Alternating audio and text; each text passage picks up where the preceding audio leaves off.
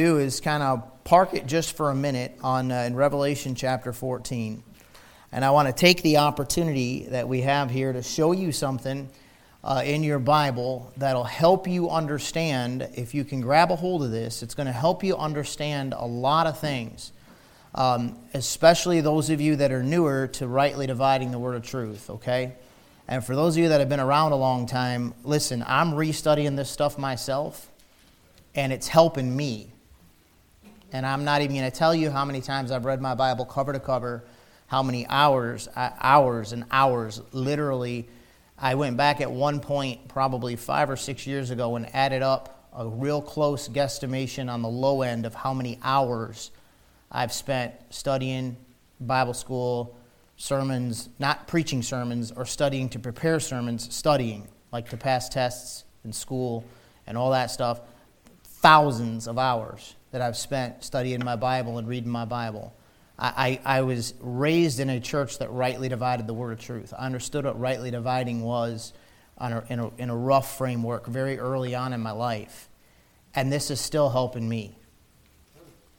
So don't, please don't, please, please don't ever get the attitude of, I already know all this stuff. You're going to stunt your growth. God will keep showing you things, even if you already know this stuff, if you ask God to show you some stuff, God will show you some stuff. And what my goal, my objective tonight is this I want to help you understand that that book in your lap is a beautiful, supernatural, amazing book. Don't ever doubt it. Just believe it. And when you come across stuff that doesn't match your belief system, you got to step back and say, All right, Lord, show me what's going on here. You have to understand what it means to rightly divide the word of truth. Um, I took this chart just so that you know up front, because I don't believe in plagiarizing. I took this chart and the, and the one I'm going to show you on the backside from Dr. Walker's book. He's the Dean of Students at the Bible Doctrine Institute and the pastor in Monticello, Florida. Uh, he's, he's one of the best Bible teachers, in my opinion, that's out there. He's phenomenal. And I took this information from his book. You need to buy his book and read it. it will do you a lot. The guys that are in the school have to buy it. And uh, it's real good stuff. But he lays out the four different gospels that you need to see. Now, here's what I want you to understand. When you go to different churches, right? You come here and we tell you salvation's by grace through faith in Jesus Christ, plus nothing, minus nothing. You know what we mean? We mean salvation. If you want to go to heaven when you die and not split hell wide open and burn for eternity, that's still Bible. Not popular today. A lot of times not preached today because the preachers are cowards that care more about your money than they do about your eternal soul. I believe when I stand before God and when the great white throne judgment shows up, which we'll get to as we study through Revelation, I think I'm going to be there. And I think the people that, are, that I preach to are going to be there. And unfortunately, some have sat in my church pews. They're the Lord's, I understand that, so don't get hyper spiritual on me. But in the church pews where I'm responsible to preach, and I view it like this I view them slipping off my pew and landing in a devil's hell for eternity. Now, if that's going to happen, if you're going to slide off one of these pews and the ground beneath you open up and the earth swallow you up and land in hell, I want to make sure you land in hell because you're an idiot that wouldn't listen to the truth, not because I was an idiot, a wolf in sheep's clothing, not telling you the truth of the Word of God. Very important that you understand how to be saved and that if you died tonight, you'd go to heaven and not hell for eternity. That's very important. Once you get saved, then you need to know the Bible doctrine that's to you. Doctrine is teaching. So, why do some churches believe you get saved but then you can lose it and turn chapter and verse and show you in their Bibles, chapter and verse, where you can lose your salvation if your works don't maintain after you were saved? Do you know they get that from the Bible? So you got two choices. You can either say, well, that's not what it means, and start twisting the scriptures to fit your doctrine, or you can study to show yourself approved unto God, a workman that needeth not to be ashamed, rightly dividing the word of truth. So, if in one place of the Bible, Paul tells the church that they're saved and they're sealed unto the day of redemption, and that if we deny him, yet he abideth faithful, he cannot deny himself, and that the second you're saved, you're put into the body of the Lord Jesus Christ and you're his bride. You're a chaste virgin to be presented to Jesus Christ as one body and one bride. But somewhere else it says that if you turn from it after you knew the truth and you turn from the truth, there's no more sacrifice for sins, but a certain fearful looking for of punishment and fiery indignation which shall devour the adversaries. But we are not of them that draw back unto perdition, but them that believe to the saving of the soul. Draw back. Now, you got churches out there that say, well, you're saved by grace through faith, but if you don't keep it, you lose it. But how do we know we're right and they're wrong? Right? Uh, you got some churches out there that believe you got to speak in tongues and drink deadly poisons and all the rest of this stuff to prove that you were saved. How do you know they're wrong? They're going to turn chapter and verse and show you in the Bible where the Bible says that. You better understand what rightly dividing the word of truth is. And that's what we want to park it on tonight. And I want to show you something here. Look down with me in Revelation chapter 14. We already covered the first five verses. And look at verse number 6. It says, And I saw another angel fly in the midst of heaven, having the everlasting gospel, to preach unto them that dwell on the earth, and to every nation and kindred and tongue and people, saying with a loud voice, Fear God. This is what they're preaching. Fear God and give glory to him. For the hour of his judgment is come, and worship him that made heaven and earth, and the sea, and the fountains of waters. So the gospel they're preaching is fear God and give glory to him. That's not the same gospel as the gospel of the grace of God or the gospel of the Lord Jesus Christ. The gospel of the grace of God is that you, by faith, trust Jesus Christ as your Savior. It's a gift not of works, lest any man should boast. This says, fear God and give glory to him.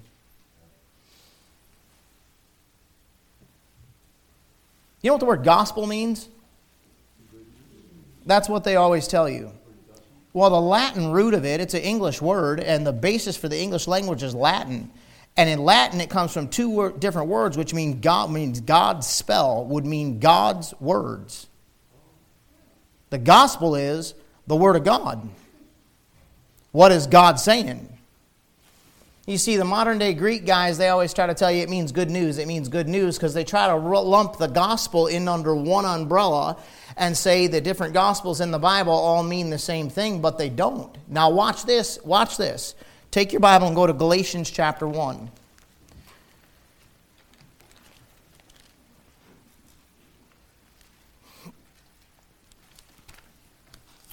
Now, did you just see what was going on in Revelation 14? While you're turning there, let me read this to you again. And don't forget, when we got to Revelation 14, I showed you exactly who the 144,000 are. Remember that last week? The Bible spells it out for you. They're Jewish male virgins in the tribulation period. but religion uses, that's the JWs in particular, they use this passage and Revelation chapter 7, and they talk about the 144,000, what they're not giving you is the words of God. They're giving you their religious twist on what they say the Bible says. They believe and say that they, there's no literal lake of fire. I have one of the, I have their Bible, the New World Translation that those guys over in Brooklyn used to be in Brooklyn, the Watchtower. I think they relocated, but whatever.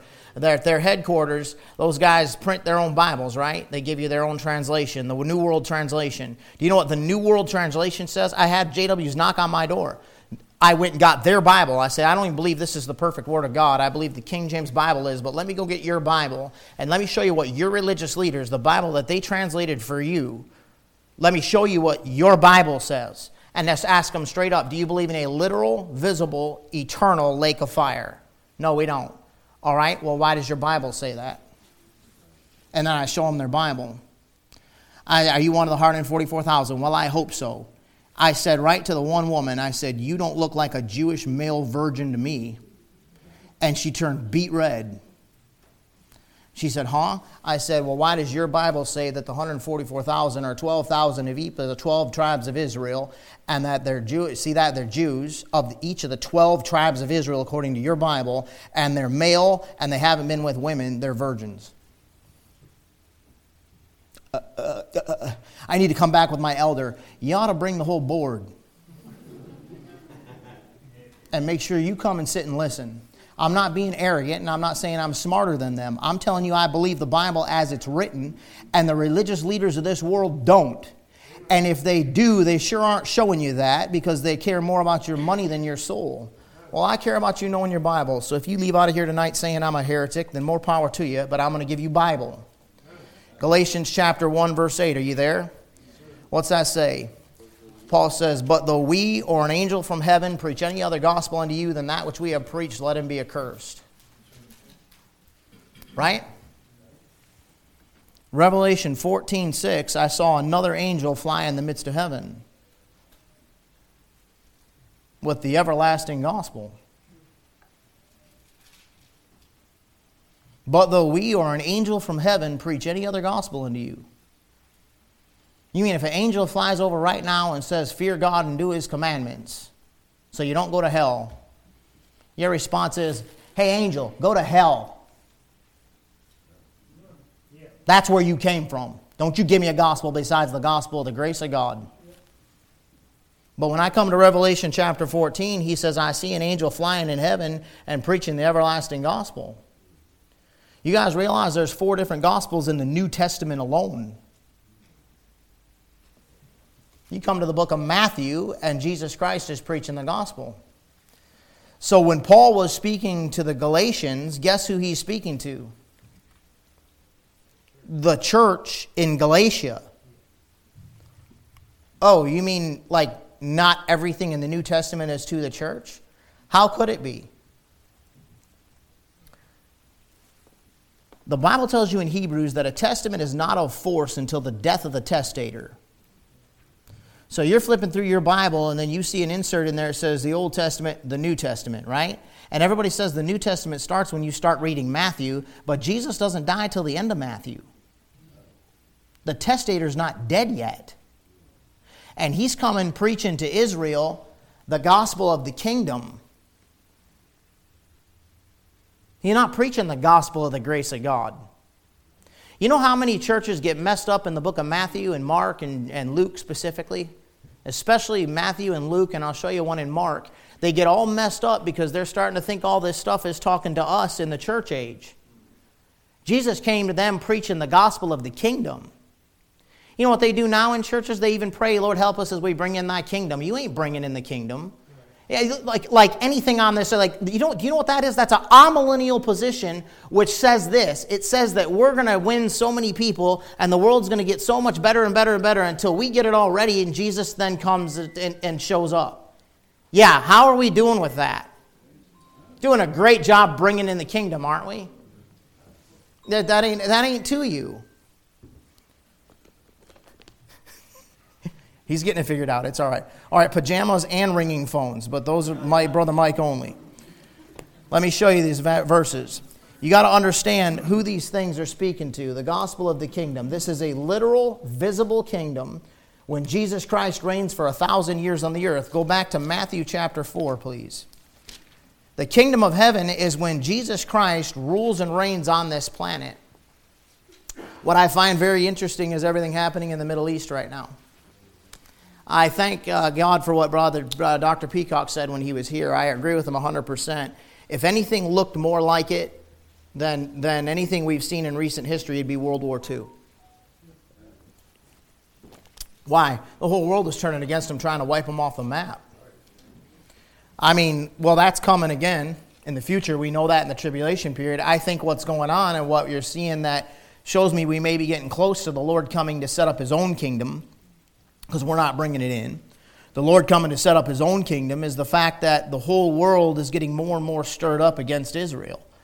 Now, what has given me just between me and you, this is my personal opinion, take it or leave it. I don't claim to be a prophet. I, I try to be a Bible student, and I'll do my best to teach you the Bible faithfully. But if I have a thought about something, I'll make sure that I tell you it's my thought, okay?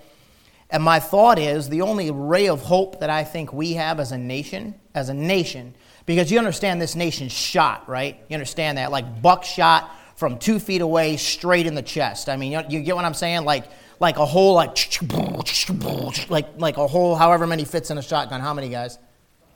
Five, thank you. All five buckshot from two feet away, like life support. You understand what I'm talking about? We're like pretty much done. You get it?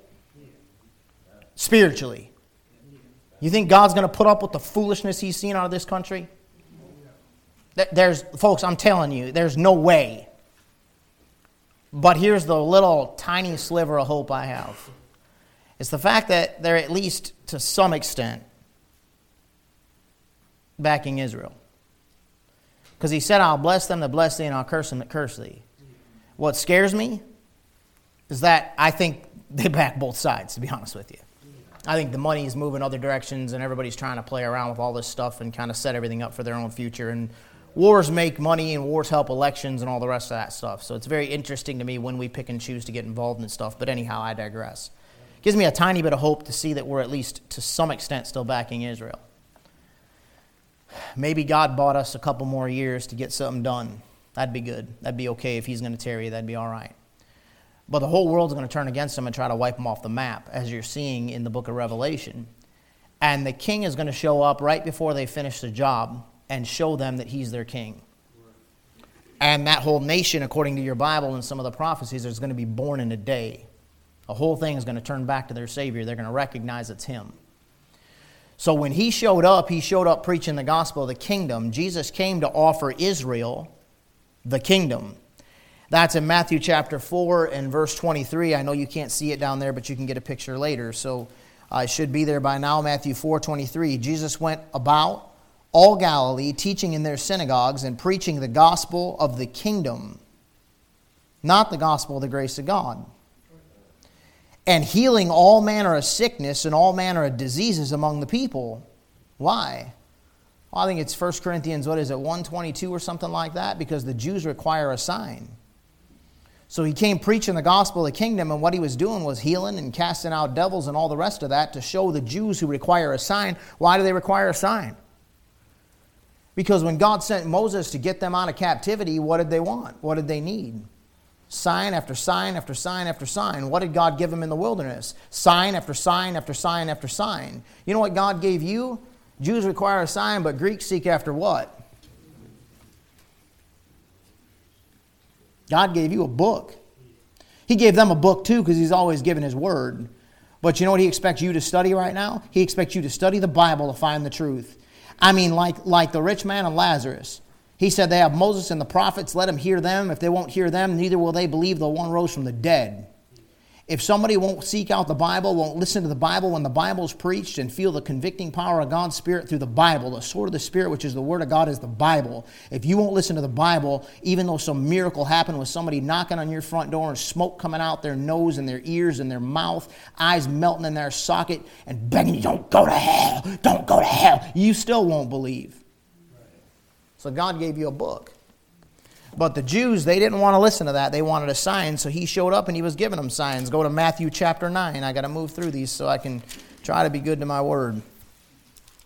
Matthew chapter 9, look at verse 35. You got to notice, what I want you to notice is the difference in the different messages that are being preached. Matthew chapter 9, verse 35. And Jesus went about all the cities and villages, teaching in their synagogues. Notice that. That's Jewish and preaching the gospel of the kingdom and healing every sickness and every disease among the people. So he's preaching the kingdom to the Jews because he was their king, came to set up the kingdom. You know what they said? We will not have this man reign over us. You know what else they said? His blood be on us and on our children. And you know what's been happening for centuries now, as horrible that as it is? Their children are getting burned alive. They still can't see it. They can't see the curse they put on themselves. And God said, okay, fine, you crucify my son. You put my son to death for being innocent against the law. You fools got to understand that those Jews violated every law they got. They knew what they were doing was wrong. They tried so hard to find fault with him and they couldn't find any fault. They tried so hard to nail him, boy, and they couldn't get him. They did everything they could to set him up. He was cross examined at the same time by the Pharisees and the Sadducees, who both competed with each other, and the brightest minds of their day was setting him up and trying to catch him and trap him in his words. And here he was, a young man in his early 30s, and never could they ever catch him, not one time. And they crucified him anyways after he proved to him who he was raising somebody from the dead. Nobody ever done anything like that. Casting devils out of people, people that couldn't help themselves, he helped them. Healing the sick. Man. His blood be on us and on our children, and then them stinking, nutty, crazy, psychopathic, idiotic, demon possessed morons go in there and chop the heads off of babies. I didn't say that they deserve it, I didn't say that it's right. I said they put a curse on themselves that said, His blood be on us and on our children. And they think they're fighting for their independence, but I am telling you right now, they're just getting started. You mark it down, it's going to get worse, not better. And God's going to let that thing get pushed right to the brink, and then their Savior is going to show up, and he, they're going to look on him whom they have pierced. They're going to see those nail scarred hands and that scar on his side, and possibly those scars from the crown of thorns on his head, and the nail prints in his feet, and they're going to say, Oh my goodness. And get on their knees, and a nation's going to be born in a day when he shows up to save them. It's the gospel of the kingdom. Matthew chapter 24, please. I think I already told you. If I didn't, 24, look at verse 14 uh, verse 13. Matthew 24, 13. But he that shall endure unto the end, the same shall be saved. That's where a lot of Christian preachers in this day and age in churches are telling you that you have to endure. Once you get saved, you can't, you can't backslide, because if you backslide, you lose it. But that thing ain't being preached to the church age. That's preached to a Jew in the tribulation period, and Jesus was preaching that message when he was here regarding the kingdom. This gospel of the kingdom, see that? Shall be preached in all the world for a witness unto all nations, then shall the end come. So, what you have is the gospel of the kingdom, which is a literal, visible kingdom when Jesus Christ reigns for a thousand years. That's what that gospel is. When it was preached and applied and to whom? During the earthly ministry of Jesus Christ, the gospel of the kingdom was preached. Again, in the tribulation period, in the great tribulation, the gospel of the kingdom will be preached to the Jews. You follow me? Yes, so it was preached during his earthly ministry. They rejected him. When he comes back during the tribulation period, that same gospel is being preached because that kingdom is the millennium that's coming up for the thousand years when he reigns. Watch this. Let me give you a, a couple more real quick. Go to Mark chapter uh, 9. Mark chapter 9. Here's one that a lot of people get real confused about. Um, Mark chapter 9, look at verse uh, 42. Whosoever shall offend one of these little ones that believe in me, it were better for him that a millstone were hanged about his neck and he were cast into the sea. And if thine hand offend thee, cut it off. It is better for thee to enter into life maimed than having two hands to go into hell, where the fire shall never be quenched, where the worm dieth not and the fire is not quenched. And if thy foot offend thee, cut it off.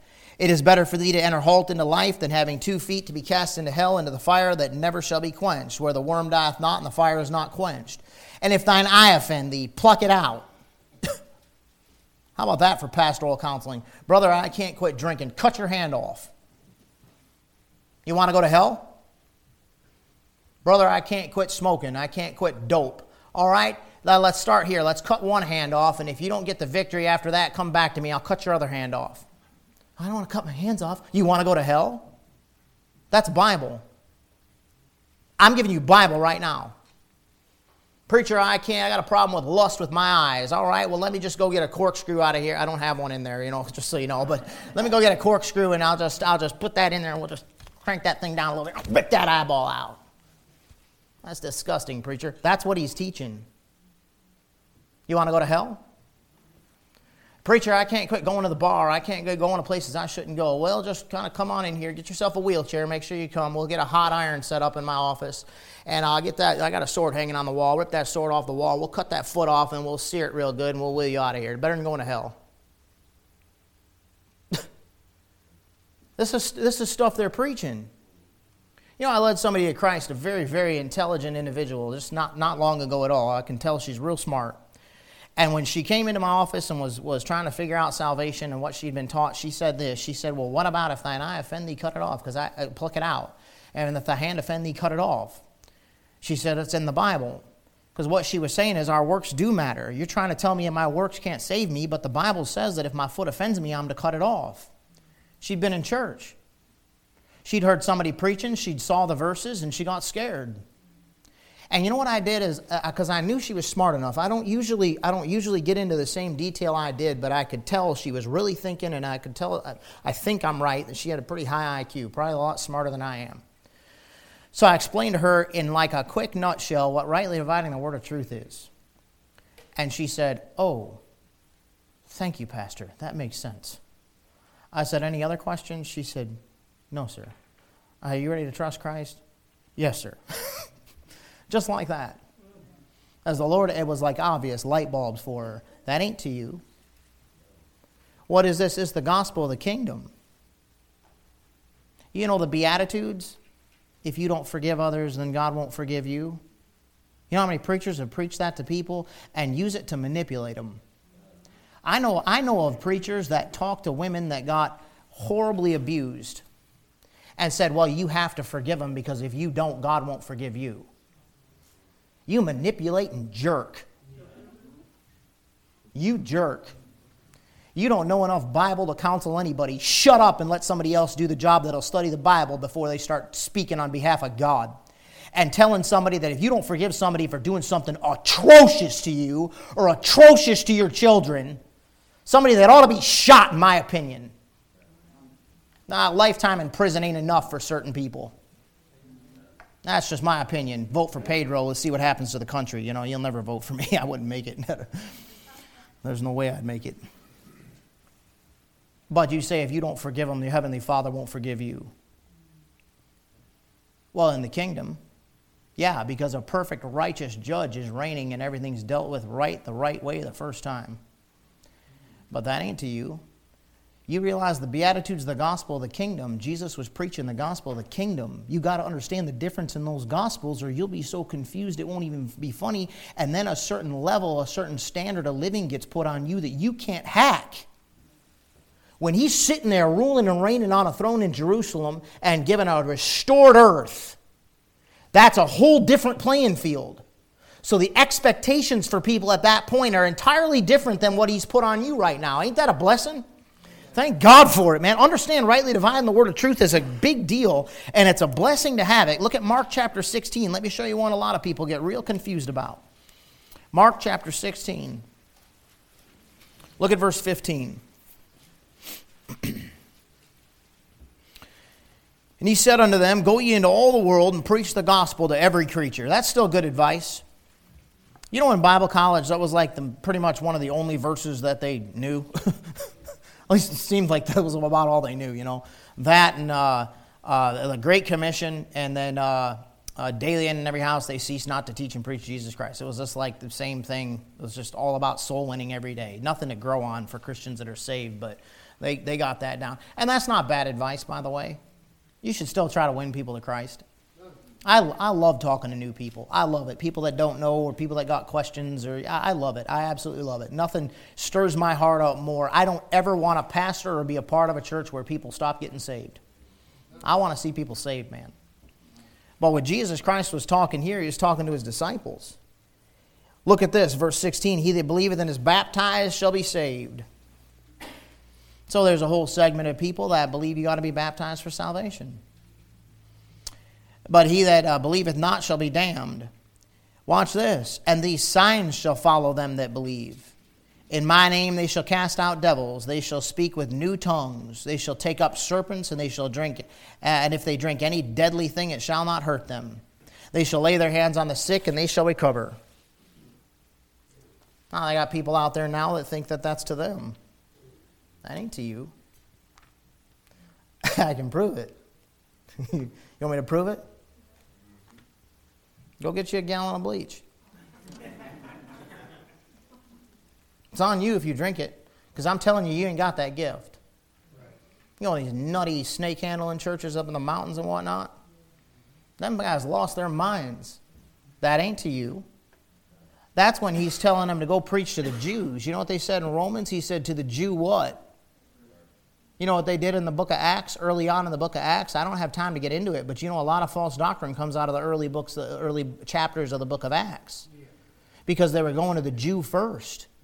And he gave the Jews another chance to receive the one they just rejected early on in the book of Acts. That's what Acts 2.38 is all about. That thing's probably coming back in the tribulation period. That's likely the only chance they have of getting washed to the mark after they receive it is being baptized in the name of Jesus. Possibly. Can't nail it down for sure, but it sure looks like it. Acts 2:38 is a national thing to Israel. I don't have time to teach Acts. Maybe we'll do that another time, but you got to understand how to rightly divide the word of truth. Now, now the second thing I want you to see, so the gospel of the kingdom, that's the literal visible kingdom when Jesus Christ is going to sit on a throne in Jerusalem and rule and reign over this earth for a thousand years. And that thing's preached and taught in the New Testament. And it doesn't just apply to the Gospels, but it shows back up, it starts being preached again in the tribulation period to the Jews. And it goes on for a thousand years after the Battle of Armageddon when Jesus Christ comes back, which we'll get to soon on Sunday night. All right? The second gospel, you got four of them in the New Testament. These two kind of overlap. The first one's the gospel of the grace of God. Christ died for our sins, was buried, rose again the third day. The reason that, it is important to show these two is that Paul's gospel, it's the same gospel, but he, he gets more details than what originally they had because this one begins after Calvary. They're preaching the gospel of the grace of God, but if you haven't noticed when you read Acts, they're pretty confused at first. They didn't start figuring things out until Acts chapter 15. They had a lot of confusion. And early on, there's this other stuff going on like Acts 2.38. So there's a transition process going on, and the waters get a little bit muddy. You can't be so harsh like the like the hyper dispensationalists. They start chopping up these real clear lines, and that starts messing stuff up. So the gospel of the grace of God is beginning to be preached after Calvary till the rapture. Paul comes in, and after Paul's revelations, that Paul's gospel, he says, My gospel, and I'll show you the references for that real quick. So God gives Paul some things that these guys originally didn't fully understand. Paul doesn't get saved until what is it, Acts chapter 9? These guys are already preaching. Why is that important to understand? Because when did the church start? Paul says in Romans 16, he talks about them that were in Christ before me. You know why that's important? Because the hyper dispensationalists tell you the church didn't start till Paul. Well, that's not true at all. the church was here before Paul. So you start chopping the Bible up like that, then they start cutting out 1st and 2nd Corinthians. I want you to know this because you'll run across these guys. When you say rightly dividing, the other guy says, Oh, yeah, we rightly divide too. you say, Oh, praise the Lord, that's great. I didn't know you know about rightly dividing, but they don't mean it like you mean it. But at first they think you do. And we've had them come in here from time to time, and they always want to spread their doctrine. They always want to be like, well, 1st and 2nd Corinthians don't apply. Yes, they do. Just because you don't know how to handle tongues when you come across them doesn't mean you chop those verses off and say that doesn't apply to the church. It's 1st and 2nd Corinthians to the church at Corinth. Acts is the acts of the. You ain't an apostle. Paul said, Am not I an apostle? Have not I seen Christ? You're not an apostle. Acts is a history book, folks. It's a history book. It's telling you the history of what took place. And you understand in that history there was some debate and confusion, and God spells it all out for you, but they break their fool necks on Acts. Acts, Matthew, and Hebrews are three of the books that most churches come up with all their false doctrine from and get people all messed up from those three books because they don't know how to rightly divide the word of truth. I'll tell you again, I'm a broken record, I know. Hebrews is not to the church at Hebrew. Yeah, you're getting it. James to the 12 tribes scattered abroad. Who do you think that's talking to? That's Israel. He said, we'll see it in Romans, which we're going through on, on, on Wednesday nights. We'll see it in Romans, coming up to it soon. He, if he broke off the natural branches, which are the Jews, and graft you in after the fact, the mystery, that he had to reveal to Paul because they didn't see it coming and didn't understand it. And Paul shows up to give you your doctrine. He said, I'm the apostle of the Gentiles. I magnify my office. He's your apostle. That's your doctrine from the Bible. And if you understand that and begin to rightly divide the word of truth, the Bible makes so much sense it's not even funny. You can't find one error in it anywhere. And then you look at all these other churches and hook them, well, we all, they all say they believe the Bible, but none of them can agree about it because they don't understand the Bible. You got to study the Bible. You got to let the Bible be the Bible, understand it's perfect, look at the context, look who it's written to, study the thing, and it all makes perfect sense. But when you start messing around with it to make it fit your doctrine, That's when you break your full neck. So you got the gospel, the grace of God, Paul's gospel, and the overlap. You just have added details that Paul gets to what these guys were already preaching. Acts 15 11, please. Let's move fast. Acts 15 11. We're almost done. I don't know if this is making any sense to you or not, but I hope it is. Acts chapter 15, verse 11. I'm telling you, that book is perfect, but you'll come across things that don't seem to add up to you. And then some fool will come in and confuse your mind about all this stuff. And before long, you don't know what you believe. And that's, that's not fair to you. Acts 15, 11. But we believe that through the grace of the Lord Jesus Christ, we shall be saved even as they. Where's baptism? It's not there. It's the gospel of the grace of God. Uh, look at uh, Acts 20, verses 24 through 25. Acts 20, verses 24 through 25. And I thought it was real good. I actually hadn't seen anybody else lay it out like this. Uh, Brother Walker gave the distinction between the two, and it helped me a little bit. I, I like the way he laid it out because it, what it does is it actually kicks the hyper dispensationalists in the seat of the pants. That's what it does. And it, and it, it kind of spells that thing out that the gospel, the grace of God, was here before Paul shows up with his gospel. Paul comes with his gospel, and if you define it according to the Latin, the, the root language of English, it's God's words. So now all of a sudden, it's not all about, well, the gospel, if any other gospel, there's only one gospel, so it's all got to fit into my system. No, that's not how we're doing it. We're going with what God said, the way God said it, because God's God and He said what He wanted. God ain't like a man. He gets the mush out of His mouth and He tells you exactly what He's thinking. And He ain't debating and any negotiating with anybody. He gave you His words. So what's the book say? And that settles it all. That's it. That's it. All right, where are we at? Acts. Uh, I'm not even supposed to be preaching tonight, but it just this stuff gets in my guts. You know what I mean? Acts 20, verse 24. But none of these things move me, Paul speaking, neither count I my life dear unto myself, so that I might finish my course with joy and the ministry which I have received of the Lord Jesus, to testify the gospel of the gospel of the grace of God. But now, behold, I, I know that ye all among whom I have gone preaching the kingdom of God shall see my face no more. Gospel of the grace of God. All right, Romans 1 16. Yes, it is clear. Thank you, Brother Mike. also called the gospel of Christ, Romans 1:16. For I am not ashamed of the gospel of Christ, for it is the power of God unto salvation to everyone that believeth, to the Jew first, to the Jew first, and also to the Greek. All right, that's not all. Go to, uh, uh, let's do 1 Corinthians 15. Keep going to your right. 1 Corinthians chapter 15.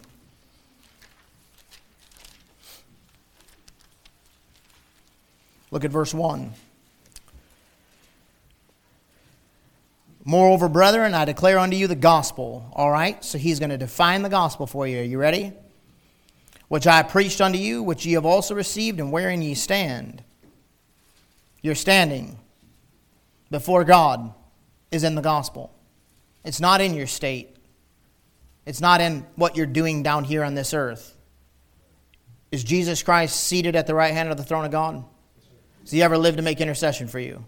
Did you trust him as your Savior? by grace through faith, in obedience to the gospel, okay, then your standing is seated. So you stand in Jesus Christ.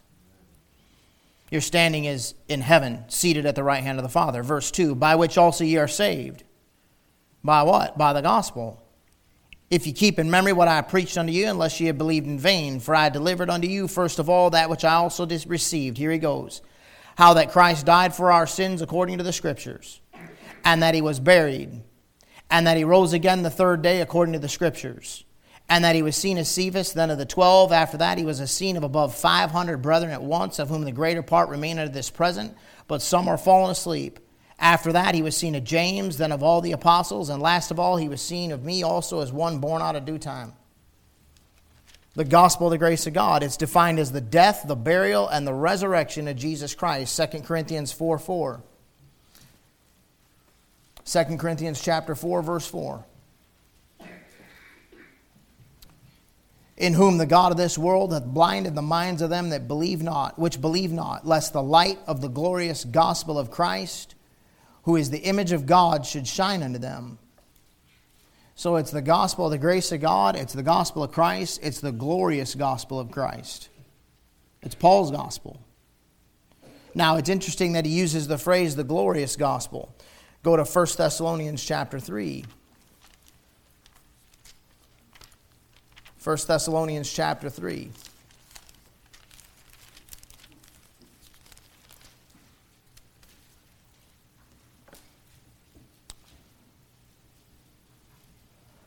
And sent, uh, verse 2, and sent Timotheus, our brother and minister of God, and our fellow laborer in the gospel of Christ, to establish you and to comfort you concerning your faith, called the gospel of Christ. Now, watch this real quick, and we'll be just about done here. I want to show you how Paul refers to it as my gospel, and I want you to see how the glorious gospel is tied into something that's important for you and I to grab a hold of. Look at Romans chapter 2. Here's how Paul refers to the same gospel, and he calls it my gospel. So don't forget that when Paul got hit on the road to, to Damascus there and knocked off his horse, remember that? He gets blinded.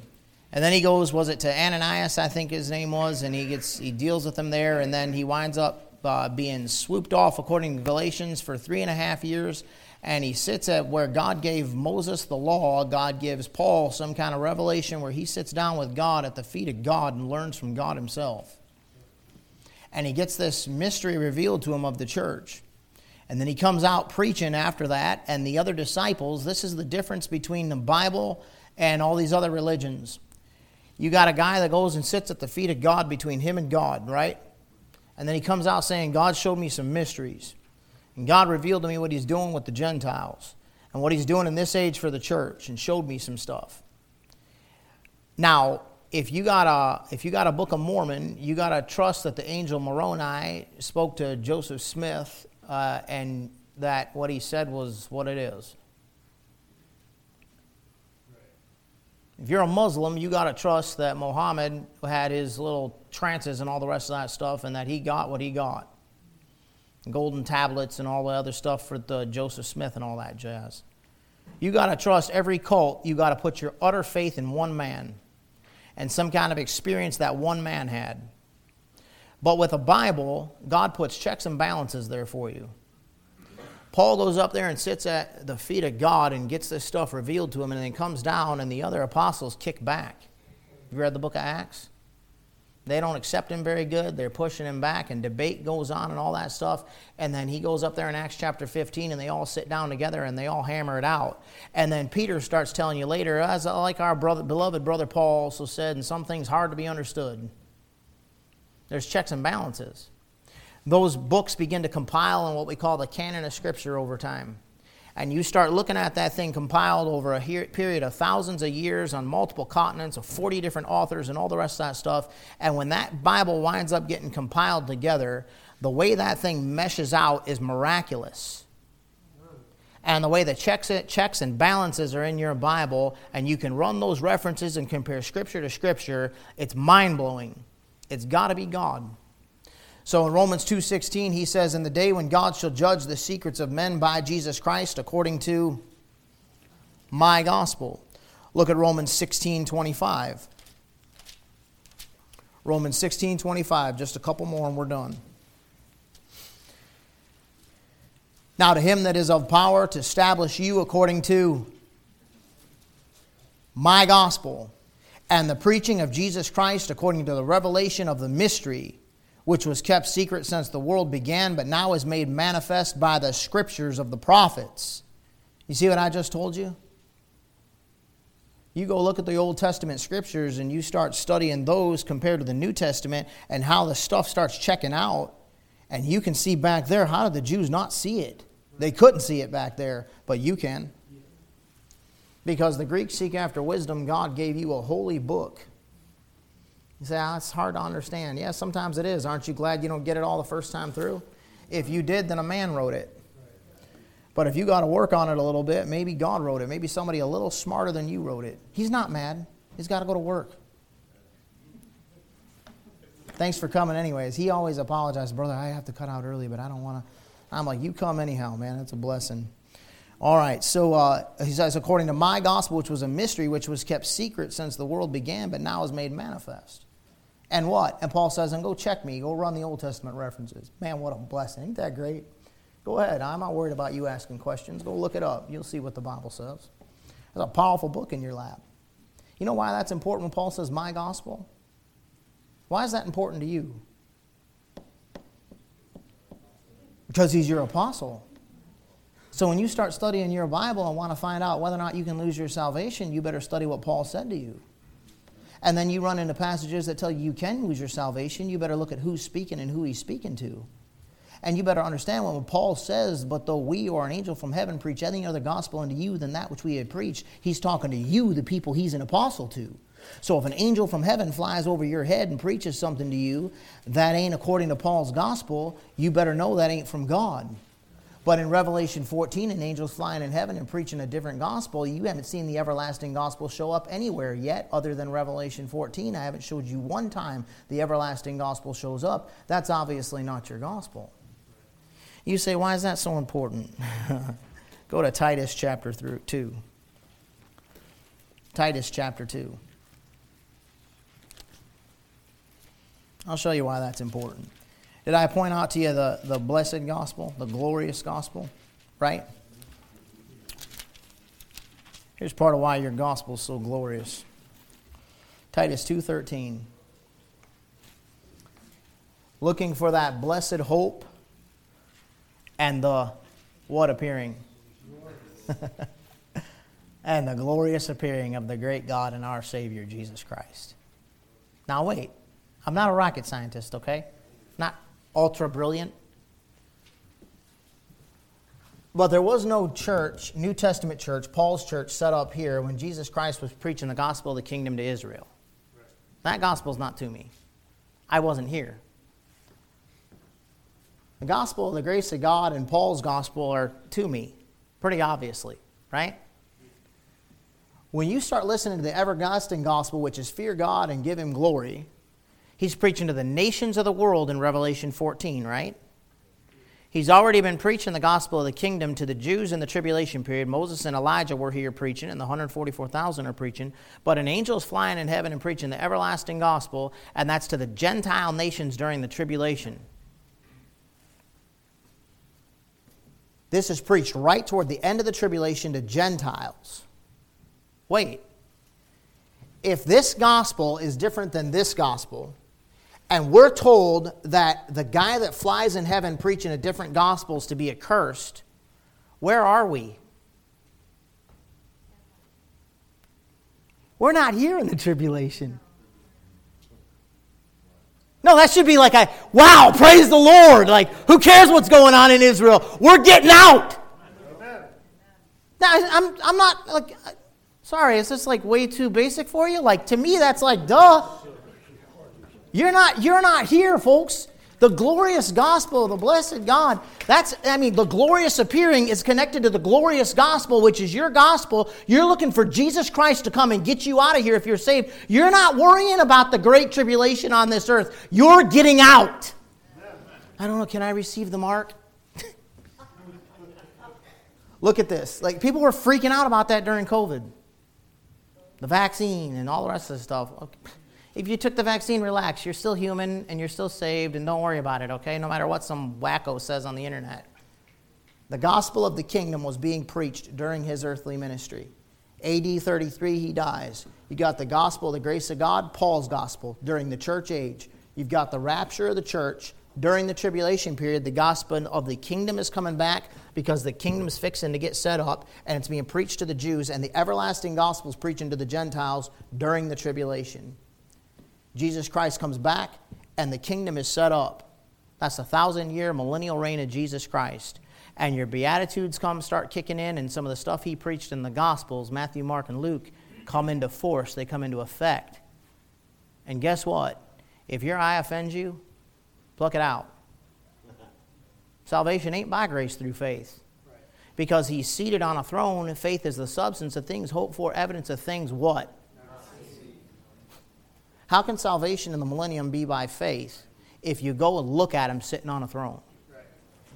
That ain't to you. You are eternally secured because you got your eternal salvation in the gospel, the grace of God. You're sealed unto the day of redemption. So, no, you can't backslide in the millennium. You're in your glorified body. There's no chance of you ever going to hell, ever, ever, ever, ever, ever, ever. I don't care if you believe it or not. I don't care if you agree with me or not. I don't care if you don't say, I don't believe in Jesus anymore. I don't care. You are eternally secured whether you like it or not.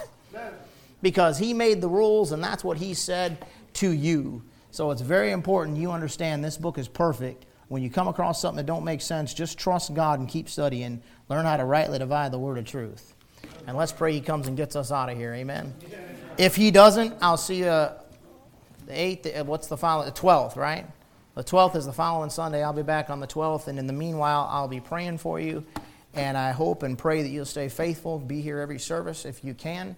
Um, support one another. I know some already got on the road heading down there, so there's a few uh, few different families I think going down for the Jubilee as well. But uh, those of you that are back here, trust me, my heart's with you, and my prayers will be too. Let's pray, and we'll be dismissed. Father,